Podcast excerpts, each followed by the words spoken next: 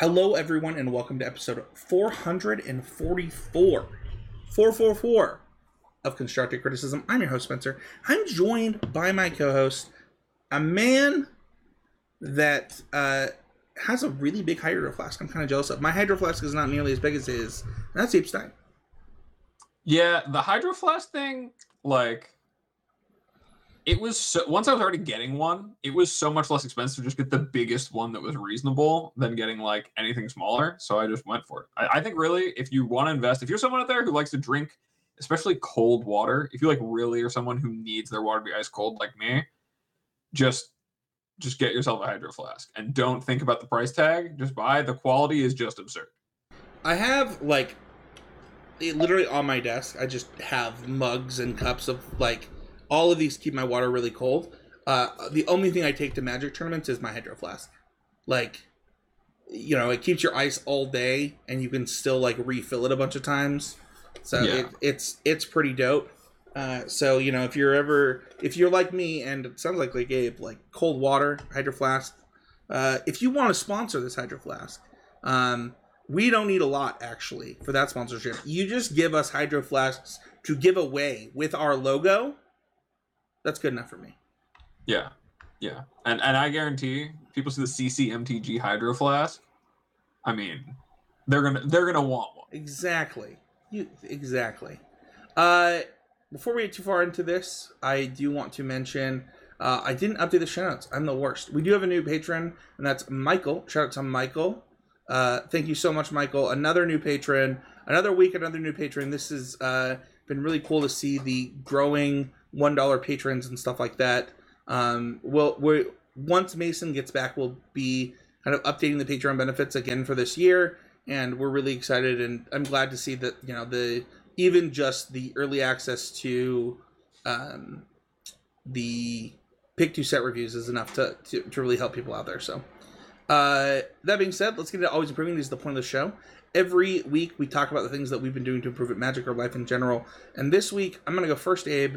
Uh, we didn't do one last week, and I have been I, I, I've been doing a lot, and I, I want to talk about a, a couple of areas of it. The first thing that I want to talk about is coaching.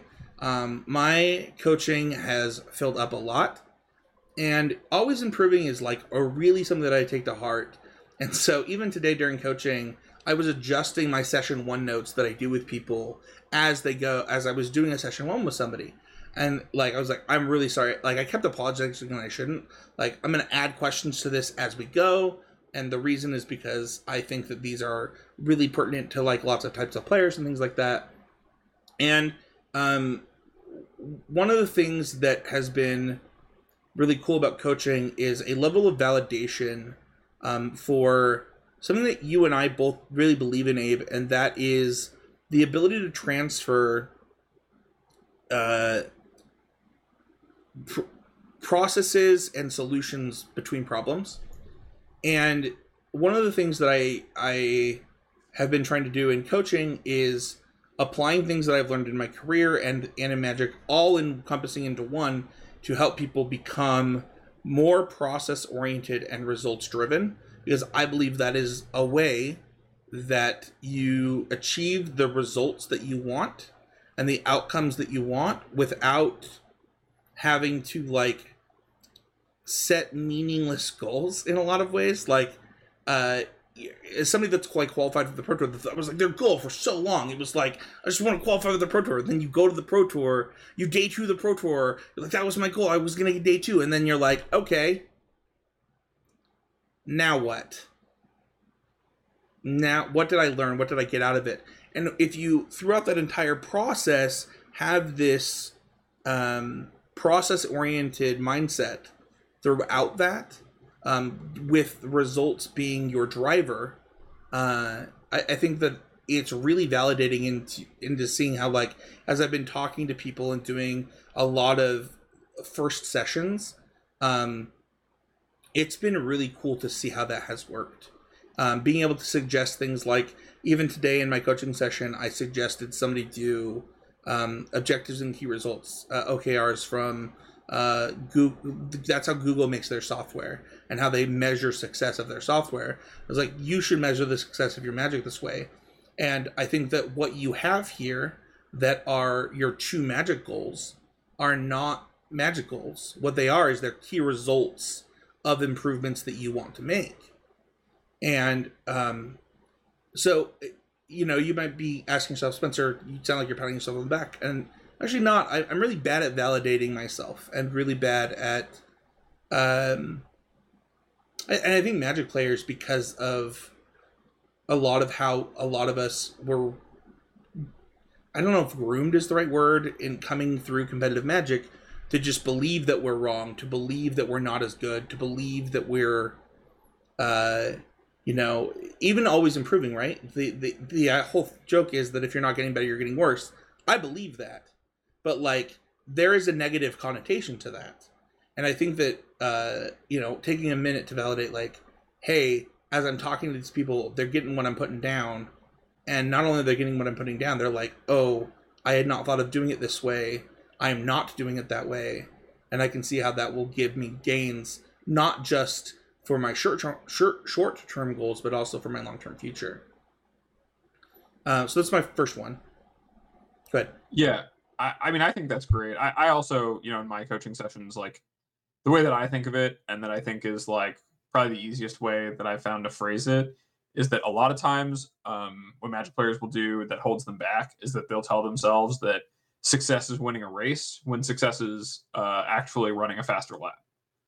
That's uh, I, w- I thought you were going to say running a faster mile, but I totally I was going to comment on that. I, I agree. Like uh, at, at the end of the day, like Usain Bolt doesn't become the fastest man of all time by yeah, he might be a bad example. He might just actually be might have been born the fastest. Well, I mean, but, but he doesn't get there by trying to just You're beat everyone else around him, Right. right. He gets there by saying, "How can I run the fastest, the fastest sprint I can?" Exactly, exactly. Um, and I, I think that's really important. Uh, the next one actually has to do with standard. Um, you know, preparing for the RC. Uh, I'm all the way through green on the playables doc. So if you're a patron of CCMTG, that should be in the Discord. It's going to be a living doc. It's going to be updated for every card that I believe is playable, and not just the cards that I believe is playable, but like every card I've ever believed is playable uh, in standard. Um, and I uh, I did something weird today where I uh, plugged in the Fastlands into pretty close to like it's a couple cards off. Uh, some new stuff is added to my to the uh, Naya Werewolves deck that I almost won that RCQ with. That I was I had been working really hard on before the format came out, and I tweeted this, but I also put a bunch of Gruul uh, for what it's worth because I also think that you know Gruul was a land short of being good in the last format.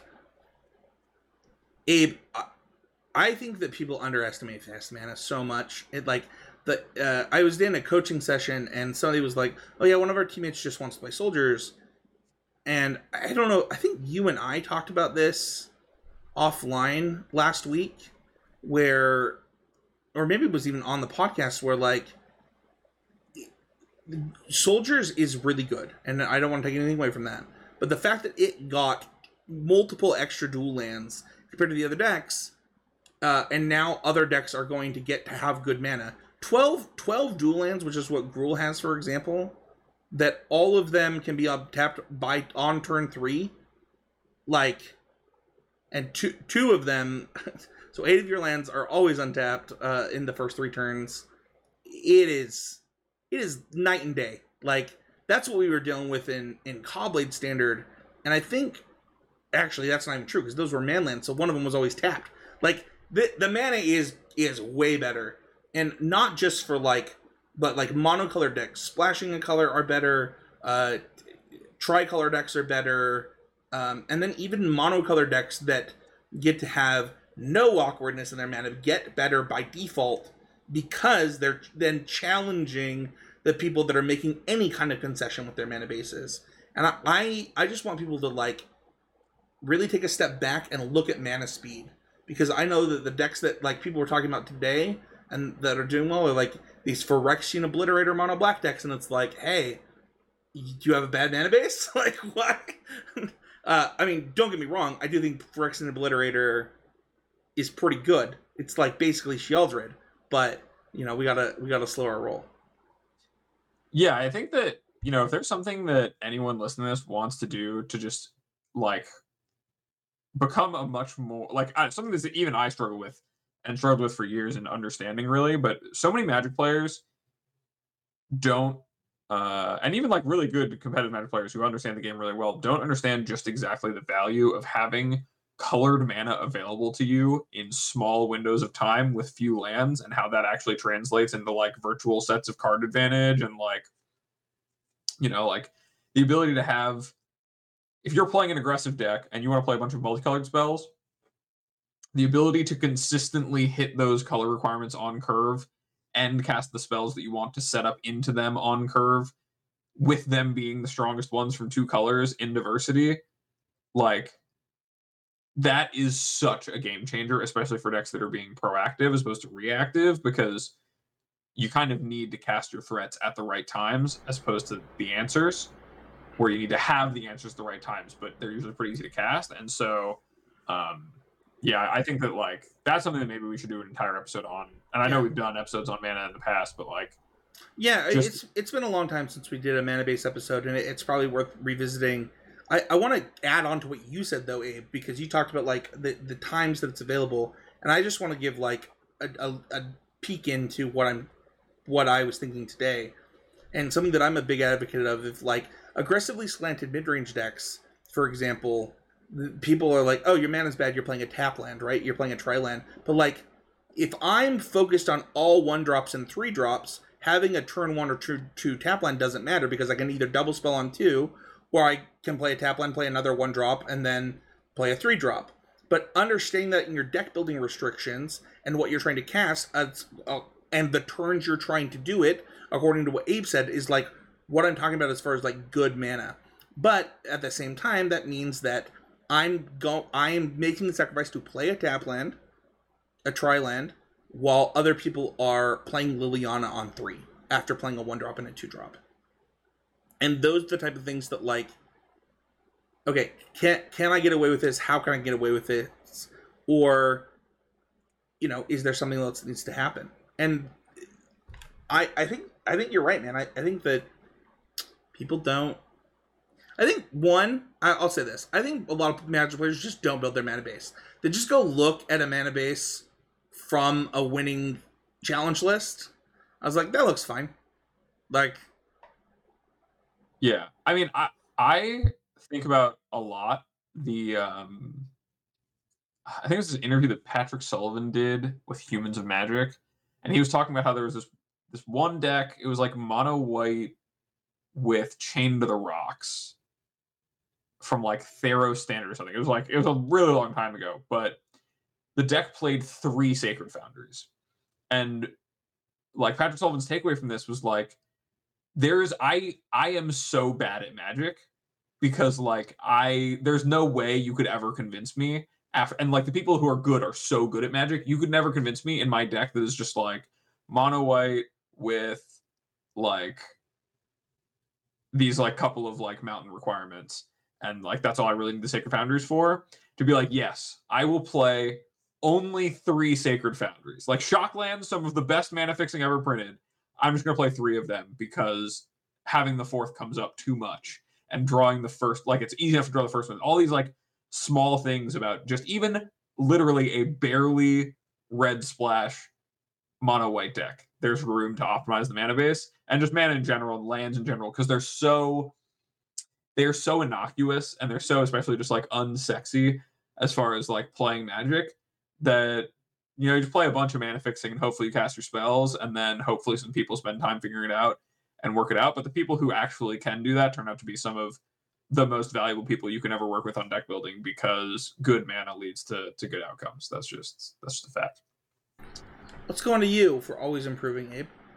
Yeah, so my always improving moment this week. Um, actually, last couple of weeks, I took a bit of a step back from playing much Magic. I know I'm going to be ramping up a lot in terms of uh, like standard and everything for RC2.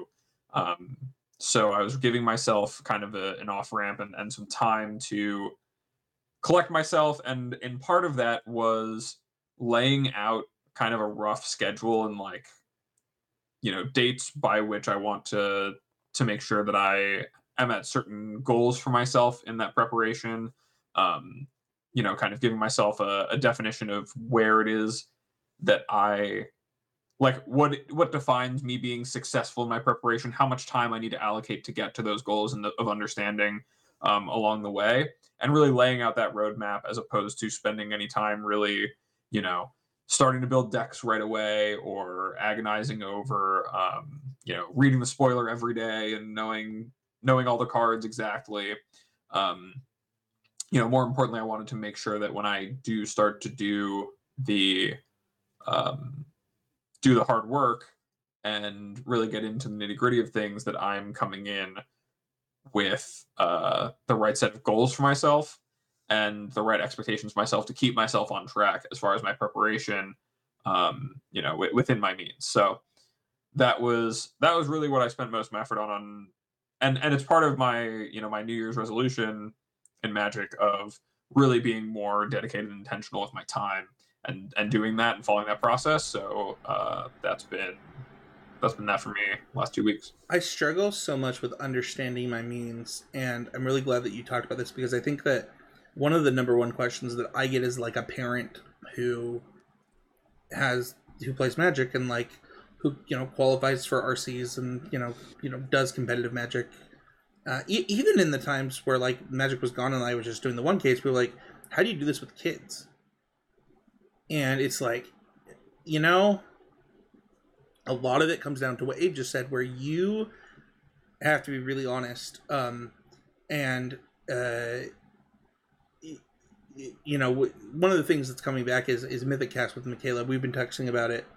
Uh it, we did last month's episode. We're gonna do this month's episode. And i've been struggling like i don't plan on getting mythic as a host of mythic cast. I believe that i've proven that i could do that whenever i want and instead I'll focus on you know just providing the best information to help people get that if that's their goal. But it it, it becomes down to like is ladder a good use of my time in preparation? Um, and Abe, I think that you could speak better than this anybody for yourself, but like for me, it's like no, that's actually just a huge waste of my time. It doesn't help me understand the metagame at all. It helps me understand ladder, and like I'd much better off like going to RCQs, going to playing in challenges, but also how do I get that time? Like where where where are these where do these buckets exist and what do I need to ship to make buckets exist that are useful for me? Yeah, and I mean just a bit of a peek behind the curtain for what my personal process is. You know, like I will probably be using ladder um, or events as just ways to play my own and like even leagues, like play the decks that are out there, like get an understanding of how the decks play out against the opponents of the format, just to understand the play patterns and really the critical points. Because standard is a format that I've kind of distanced myself from because the lack of of RCQ play around me for it. Um, and also I don't. I was pretty. I'm always a pretty big believer that, um, like, it's probably better to come in without the biases of the previous standard format. Um, if you're going to come in and tackle a, a, new format. And so coming at it with a view of all of the cards as opposed to maybe attaching myself to some archetypes or uh, or cards from the past. Obviously, I've been keeping up on and have you know made note of the solutions to certain problems. Right, things like um, you know destroy evil, pushing Sheoldred out of the format for a brief window, um, or like wandering mind becoming like the best value creature as opposed to um like corpse appraiser or whatever. Like I, the, I the small shifts. That was a that was a stretch. Let's be honest. They still played four corpse appraiser. They just happened to play two wandering minds. Well, okay, sorry. leaning in on leaning in on corpse appraiser. Leaning. I should say. leaning was... in on corpse appraiser and playing wandering mind is corpse appraiser five and six. No, you're right. Um, like those things and, and really understanding what led to them and like what the good tools that are available are and what those things are is important. But as far as like getting into playing like oh you know what is the blue white soldiers versus artifacts matchup? It's like you know i'm gonna let those things kind of sort themselves out and really focus on the card interactions yeah. i'm trying to it almost doesn't matter right? We're in a whole new world and it's time you you get the same amount of time as everybody else to learn this world. Housekeeping really quick. Uh, looking for a sponsor still, um, and I I'm open to a lot of stuff, and I hope that that's been clear through these you know through the we just offered Hydro Flask a very nice sponsorship. All you gotta do is send us a bunch, a couple of those. Then that costs you nothing. We'll just talk about you for like. I want things that help my listeners, and that I feel really comfortable saying. Like Hydro Flask was one. We'll just use that as an example. I really do feel comfortable recommending that.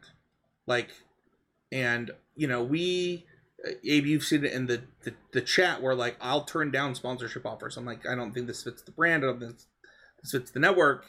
Um, but if you have a product or an offering that you do think fits, please reach out to us because, um, you know, I can't turn down stuff forever. No, I can't. I will actually. Uh, I shouldn't say that. I can.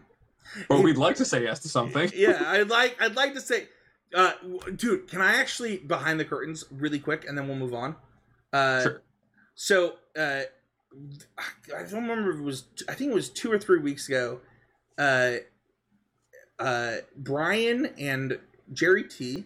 They do a podcast called Arena Decklists. I think they're changing it, but if you you want to check out their podcast, uh, Mason's been on it. It's you know it's a staple of of competitive Magic, and they talked about getting an offer from a psychic uh, that wanted to sponsor them.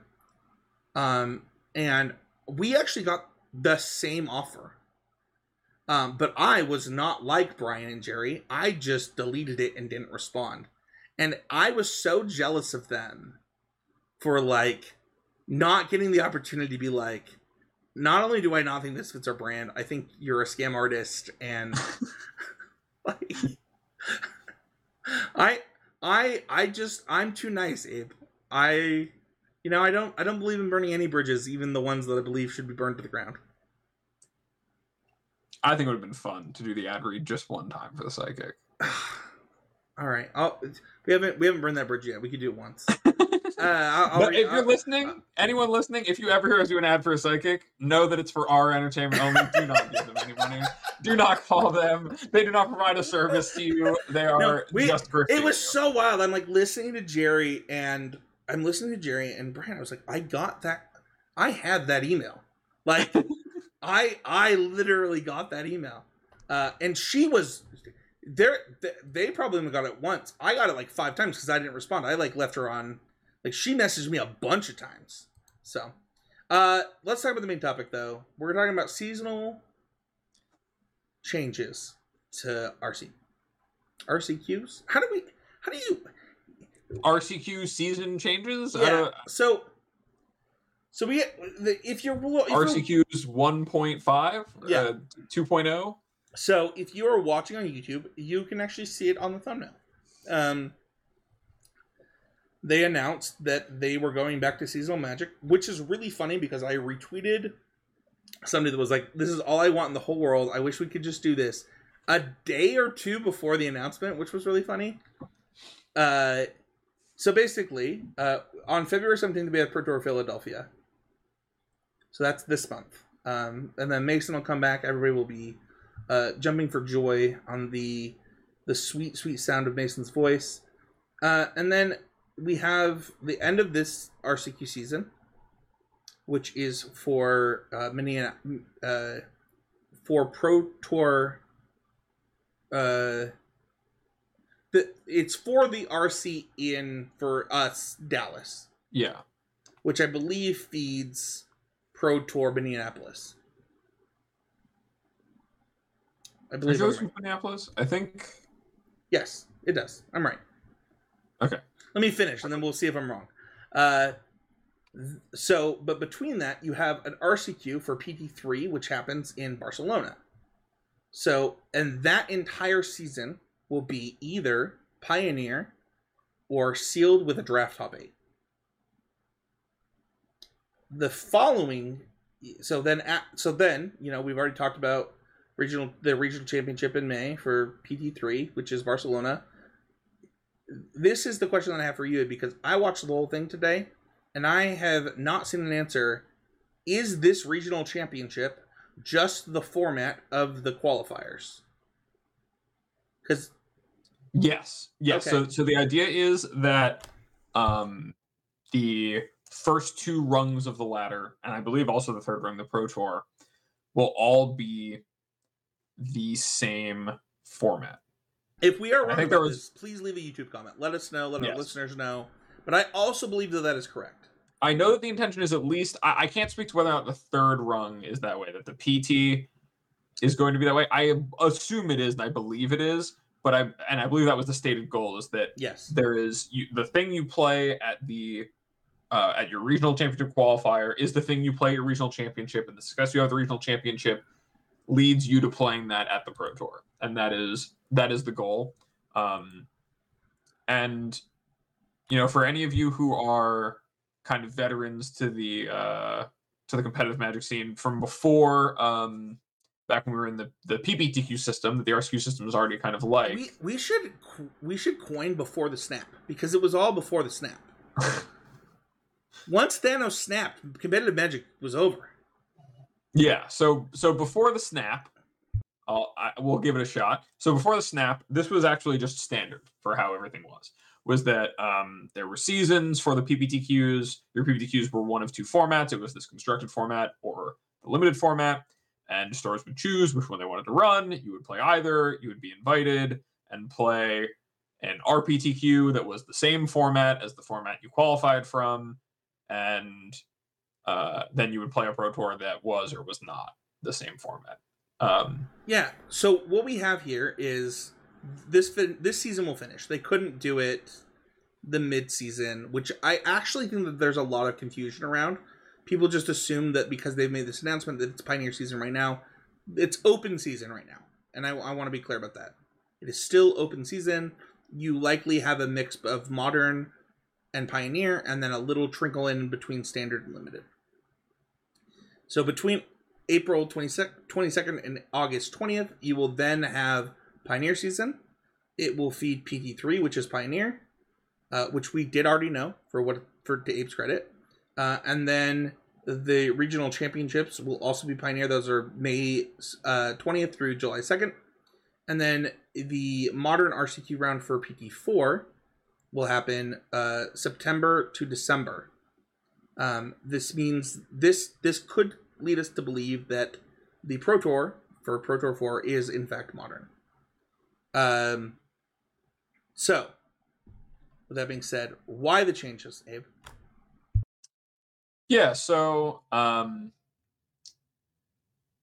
just in general, the biggest benefit of the change is something that I mean we've even spoke to it from uh, a question from a listener on the podcast. Um, uh, I think it was like last month. Is that it's really really difficult, even if you're extremely invested in competitive Magic, to keep up with and be competitive in multiple different constructed formats at once, and you know be on top of everything as far as oh you know this weekend I'm gonna have to play like there's a pioneer event and a modern event and which one am i going to go to? And and making all these decisions is really um, has been a burden to players and so they're really streamlining that and making it more standard and universal for um, the player experience and uh, you know that's so that's that's from competitive player feedback um, you know people Yeah, just want to okay. I was just saying, people just want to be able to, and, and I think that even just the average competitive player wants to be able to know what it is that they need to be preparing for. And when it's too open, which I felt like it, it really has been for some players, like, I mean, I'm heavily invested and I've put, put a ton of time into Magic. But there have even been weeks where a lot of time I've been playing Hammer and Mono Green at my RCQs because even though I'm not invested, it's hard for me to keep up with knowing what exactly Yeah. is going to be the best on that weekend. So I'm and and swapping between the two. So keeping on top of the best Hammer We- 75 and a good and like a good Red Black 75, it's too much. people are saying like, oh, player feedback is not saying this. They're saying that um, modern's the most popular format. Why not just do modern? But you have to understand the number of people that are just not willing to buy a modern deck. Like you're not. I think so many players just are ignoring that fact. Um, I was in a coaching session where I'm coaching an entire team of qualified RC players. Abe, like it's a it's a team of ten, and every single person that I have talked to about this change is happy about it. Some of them qualified for modern. A lot of them own modern decks. the the truth is is that modern shuts out like legacy did even though legacy was a lot of people's favorite format the best format for years and years and years when you and i came up it is shutting out players they cannot they cannot possibly compete at that price point they want to compete they don't have the funds and it's awesome like you are modern players are going to get a season legacy never got that kind of love and it's almost equivalent for the dollar value that that these decks cost these days. Um, but like I know multiple players as somebody that like helps in the Utah community as much as I can that they just can't play. Like they just literally can't play. Every event's modern. They can't afford a modern deck. They don't want to invest in modern because once they do that, fifty percent of the value or more is gone. Um, the other thing is is um, I I I know that content creators like us have been calling for this. Um, and we'll, we'll get into that really deep, but um, they actually quoted uh, Jerry and, and Brian on the broadcast today on how hard it is for them to recommend playing competitive magic in an environment where it's so volatile and so different for every person in different regions. We ourselves have had listeners that are like, I only have pioneer events. I only have modern events. I only have limited events. Um, so you know the content creation side is like what how, I'm all my listeners are segmented now. You know, as a person that's like a competitive magic podcast, what am I supposed to do? And so uh, Abe and I and Mason, we've been firing from okay, well, what is the what is the RC format? What and you know, obviously that's what they ended up doing, but like that's how we picked. What is the uh what is the next SCG? What is the next like that's how we would approach tackling formats. Um, and it makes it a lot easier for us to recommend how to do it. So Yeah, and I, I just want to say like I think that it's a pretty fair thing to feel if you're a player who, you know, maybe only plays modern or in the same way, and you could only play standard, or only play pioneer, and these could be formats where you know now there's going to be seasons where there's not any events for you. But I really so hold Um, on. Can we I can we say that that's not true? And I want to say why. Because they did not stop SCG, NRG, face-to-face games from running modern events that qualify for the RC. right on the L. This is for the LGS level only. But I, but I understand that there's a lot of players who maybe only have the opportunity to play, you know, at their LGS, and for them being able to play a modern RCQ and try to qualify was like, you know, the best thing for them. But I really want to like, I don't know. It really makes me, uh, like I feel like I need to restate that like if you're someone who feels that way, that the competitive Magic ecosystem exists so that people can compete at Magic and not so people can play their favorite format and qualify for events. And I think that's something that like and I mean there's gonna be seasons where like people are like, I am so tired of playing Pioneer, or I am so tired of playing standard, or you know, this format is like it needs a shakeup. And and these are gonna be things that, you know, we've dealt with this discourse for as a community for years and we'll continue to hear the same the same sentiments and things, but like it's a part of it and really you got to remember that for every person around you and you know there, i think the biggest vocal um like you know kind of uproar about it that i saw on twitter. In regards to the announcement was players who really wanted to just play modern. And you know that was their format and what they played is that you know you have a choice. You can either engage in a season or not engage in a season. And if it's not your season that's okay because but if you want to be competitive in magic it means playing more than just that and really you know leaning into what the system is and there's for everyone you know who who's complaining like that there's so many players who you will never meet and have never met who are going to be ecstatic that they get their opportunity to play their format or ecstatic that they have a chance to get themselves to like dive into a new format Yeah. and really get that new experience as well so I'm gonna be honest, uh, in like a, a little behind the curtains here. That uh, uh, you know, if, if I wish I probably have screenshots saved, but Abe, I had over an eighty percent win percentage in extended. It was my favorite favorite format. uh, by a substantial margin, and it was ripped out from under me to create modern. And you know, I I'm sure that I did some humming and hawing at the time. Like I'm sure I did. I'm sure that I was like, well, "This sucks. You're taking away, you're taking away the value of my cards. You're taking away my favorite thing." Um, and I don't think that that is what modern players are experiencing now. I actually think that modern players are getting the best deal in the history of a shakeup to competitive Magic that anyone's ever gotten. In that they're getting SCG Legacy on the on the biggest stage, and I, I hope I hope that you get to like take a second to like put yourself in the shoes of like just a kid, just a kid that like is trying to get into competitive Magic. Um, you know, it's it's somebody that like plays other games, and I I'm gonna bring up Smash really quick. What does it take to play Smash at a competitive level, Abe? Do you know? Do you know? Copy the game, a controller, and a it doesn't. TV. It doesn't take. It only takes a controller. All you have to show up with is a controller. Like, I, I want I want players to realize like the barrier to entry modern has now created for competitive magic and how bad it is. So when they're saying we have overwhelming player feedback that all of our events are modern because that's the thing that the stores will play because that's the thing that will fire the most and nobody will show up for anything else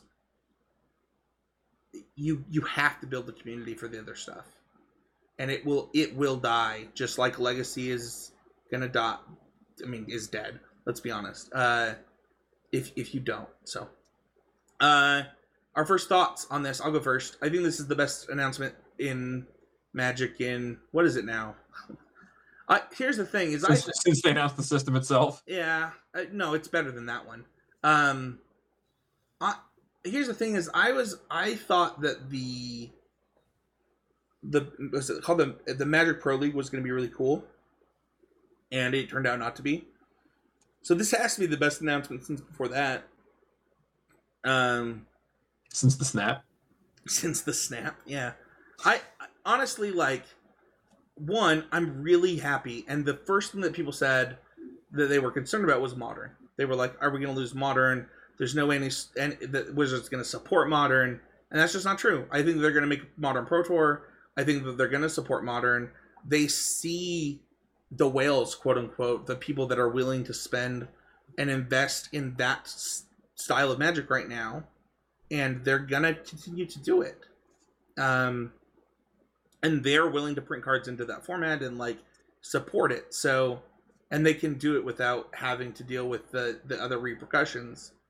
I i, I think this is i think this is one of the best things to happen to magic ever um and for competitive magic and for somebody that loves limited uh and that loves standard and that wants to see standard come back because I believe that it is it, it that limited and standard are like a very pure form of magic that is not bogged down by the same uh I don't know like format restrictions is maybe a word for it but like standard standard and limited have a very special place where they you get to play with new cards you get to be excited every time you open a booster pack that no other format offers. And the fact that we have dived so far away from that, I, I think is a problem. And I, I think that it it connects it connects people in so many different ways. Like if you're a if you're a different type of player, if you're a brewer like Spencer, you open a booster pack and you get this bomb rare and you want to try it for the first time, you get to build around this bomb rare. You get to brew a deck around this thing if you're a competitive player and you're chasing some commons or uncommons that your local store didn't have, or like you you know you're just chasing the value of this thing, or you're you know or, or you're just somebody trying to you know get your fix on your your local pack of uh, word I can't say on the podcast. Like it it does so much. I, I just think it's so good. What about you, Abe? Or I guess you can say your thoughts on my thoughts too, but Yeah, um I don't know what there is to not like. I think that when you look at at like the the system as it was originally announced, the structure of it, so fantastic. It has been so good. I think that everyone, you know, the I have heard no complaints on the structure of competitive magic since the the structure was announced. I love that it's showing that they are listening to feedback and they're really trying to make that make it so that competitive magic can be as good as it can be and uh, can be what wizards wants it to be for us as players um, i think that the amount of something that uh, that mason says a lot is that like magic is really good until people play too much of it i think that that if there was anything to kind of like be a little wary of it's the idea that a singular format is going to have the entire world of competitive magic playing it actively for a period of three months at a time. But that really just puts it on um, that puts it on play design to really to do the work of making sure the formats are fun and engage like engaging and the things that are the best are the best in ways that are like able to be beaten and um, you know that that the formats all stay feeling fresh. But overall just the congruity is so good. The um, uniformity between um, you know my experience as a player in the united states and a player who's in canada or a player who's in europe as far as just the format we're playing because i understand that region to region those things are are different um, as far as what their systems actually look like. But just being able to once again have a community united around a single format for a period of time and a single experience is just it's so good. And i imagine that if there's anything that comes up that is bad about this it seems like they're very adaptable and will be changing course in order to um to make it that way. And i just love the transparency around the announcement. I love the fact that there is even an announcement that they're like really just trying to make sure that the system works and uh, yeah, I, I can't, I couldn't be happier with what feels like just a common sense Yeah. kind of edit to the system. So Uh, really quick, what does this mean for CC? And I- I'll go first. Um, if you liked old CC, you're gonna like this change. Uh, it means that when we're picking, well, formats to talk about, when we're picking what to do, our focus is on helping players get to the Pro Tour and to find success along the way.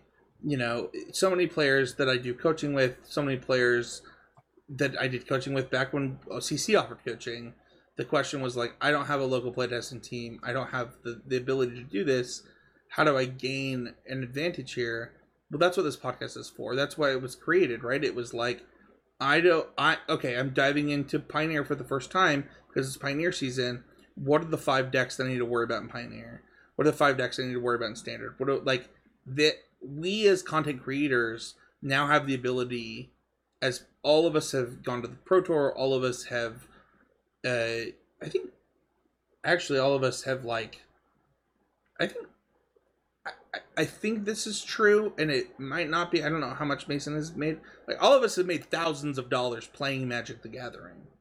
oh yeah, it's not close. Yeah, like, uh, I was like, I, I think, I think it's not close, and like, we ne- so that means that you get us focusing that way now, whereas before it was like, I don't, like, I, I can't send them to podcast meetings where it was like, okay, it's time to do this format, and it's like, okay, I, I'm not gonna lie, like, I, I haven't had time, I haven't been able to do it. It's hard. It's hard to focus on four formats. Like if I have a limited R, like especially if I have a limited RC that I want to go to because I want to support limited events in my area, it just takes a whole week out of my magic time. Like it's unbelievable. So, what does this mean for CC? To me, it means that you get power rankings that are really good episodes, like probably the best episodes of Magic Podcast that you're going to get about a format. In my opinion, I've oh I they're my favorite episodes. They've been really hard to do lately, and it's really frustrated me because I believe it's like some of the best Magic content that we put out. Um, it means that you're going to get uh, uh, in-depth conversations between three people that might disagree on a format. Uh, you know, I I made a comment about old growth troll once about how I didn't I didn't understand it in Monogreen. I don't believe that now. You know, I had played the format a bunch. I'd played a bunch of mono green on arena. Like there are like a bunch of reasons that I had this opinion. But like if all I'm focusing on is Pioneer and I get to play Old-Growth Troll the way that I want to play it, like I I probably learn a lot. And I can then challenge myself uh in really meaningful ways. Um it, you know, I, I think another example of this, and I'll, I'll shut up after this, is like black versus blue in Hammer Time is something that Abe and I, and I think Mason too, have all been involved in like conversations about. Like, is Thoughtseize better? Is, I mean, I think Reality Chip is garbage. I still think that, but like, where where do we sit on these things? We can have meaningful discussions because all of us will have played games in those respective formats when we come to those discussions because there are seasons. So it Yeah. changes. It changes like the breadth of CCMTG.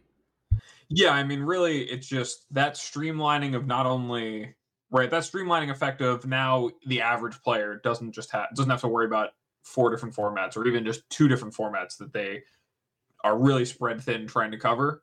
Um, us as players who are, you know, coming to you as experts, that streamlining is going to come back to you as people consuming the content in terms of us being able to make things that are really tailored to our you know strongest held opinions and the things that are really going to bring the most value to you to know. And uh, it's always going to land for you because that season's going to be what it is you know? If we're talking about pioneer on a, on a you know right before the season starts or right in the middle of the season just to check in with where we're at you get to know that that's the up-to-date information on the format you're playing at your rcq and and that's just so valuable and something we really haven't been able to replace. And you know sometimes we've done uh, we've had to do episodes where we really have to like throw ourselves at a format for a week, come back with what we can talk about, um, and not be able to get in depth. But that is not going to really be the case anymore. We're going to be able to really commit to um, having, you know, some of our best uh, work done and bring that to you because the system allows it. And that's really going to be uh, something special and exciting for you guys. Um, I also just want to quickly touch on the fact that as we approach a system of seasons, when we get closer to that date, um, we are going to be doing an episode on how to best prepare for you know playing and grinding through a season. Um, not really gonna get into it too much today. This episode is really just about the announcement, um, but you know, talking about you know building your format knowledge, um, you know how to understand if you're a player who should really be picking one deck or you know building your range and being able to swap between things depending on not only you know your play skill but the the way the format is right then how open it is how closed off it is um, things like that and really just getting into that. So um, if you're someone who has never experienced a system like this where you're going to be really playing the same format week in week out if that's something new to you we'll have a lot of guidance for you there. Um, but overall that's that's really what um, we're doing as a show moving forward uh, in terms of this announcement. And uh, yeah, I think it's going to be really great. I think that you know the quality of content we're able to give you, not only in terms of the training grounds or the macro episodes, but in terms of the nitty gritty, the micro and the um, the format week to week. Like Spencer said, the power rankings, you know, the deep dives. Those things are going to be a lot easier to get into um, and and have them be relevant to you as a listener, no matter where you are. So, really excited about it. All right. So, uh, want to open it up to the live chat because we got a lot of people in there that if you want to ask a question, now is your time. Um, but we were going to take a question from Adrian from the Patreon questions. If you want to be uh, eligible for this, become a patron of five dollars or more. Uh, you get access to a sweet Google link that will allow you to ask questions. Adrian asks, "What books would you recommend for improving Magic?" For reference, I saw someone on Twitter recommend The Inner Game of Tennis. So I was wondering if there are other books that you recommend in the same vein. Yes, there is. I recommend this book to everyone. I believe that it helped me the most in my entire life. Like, in my life.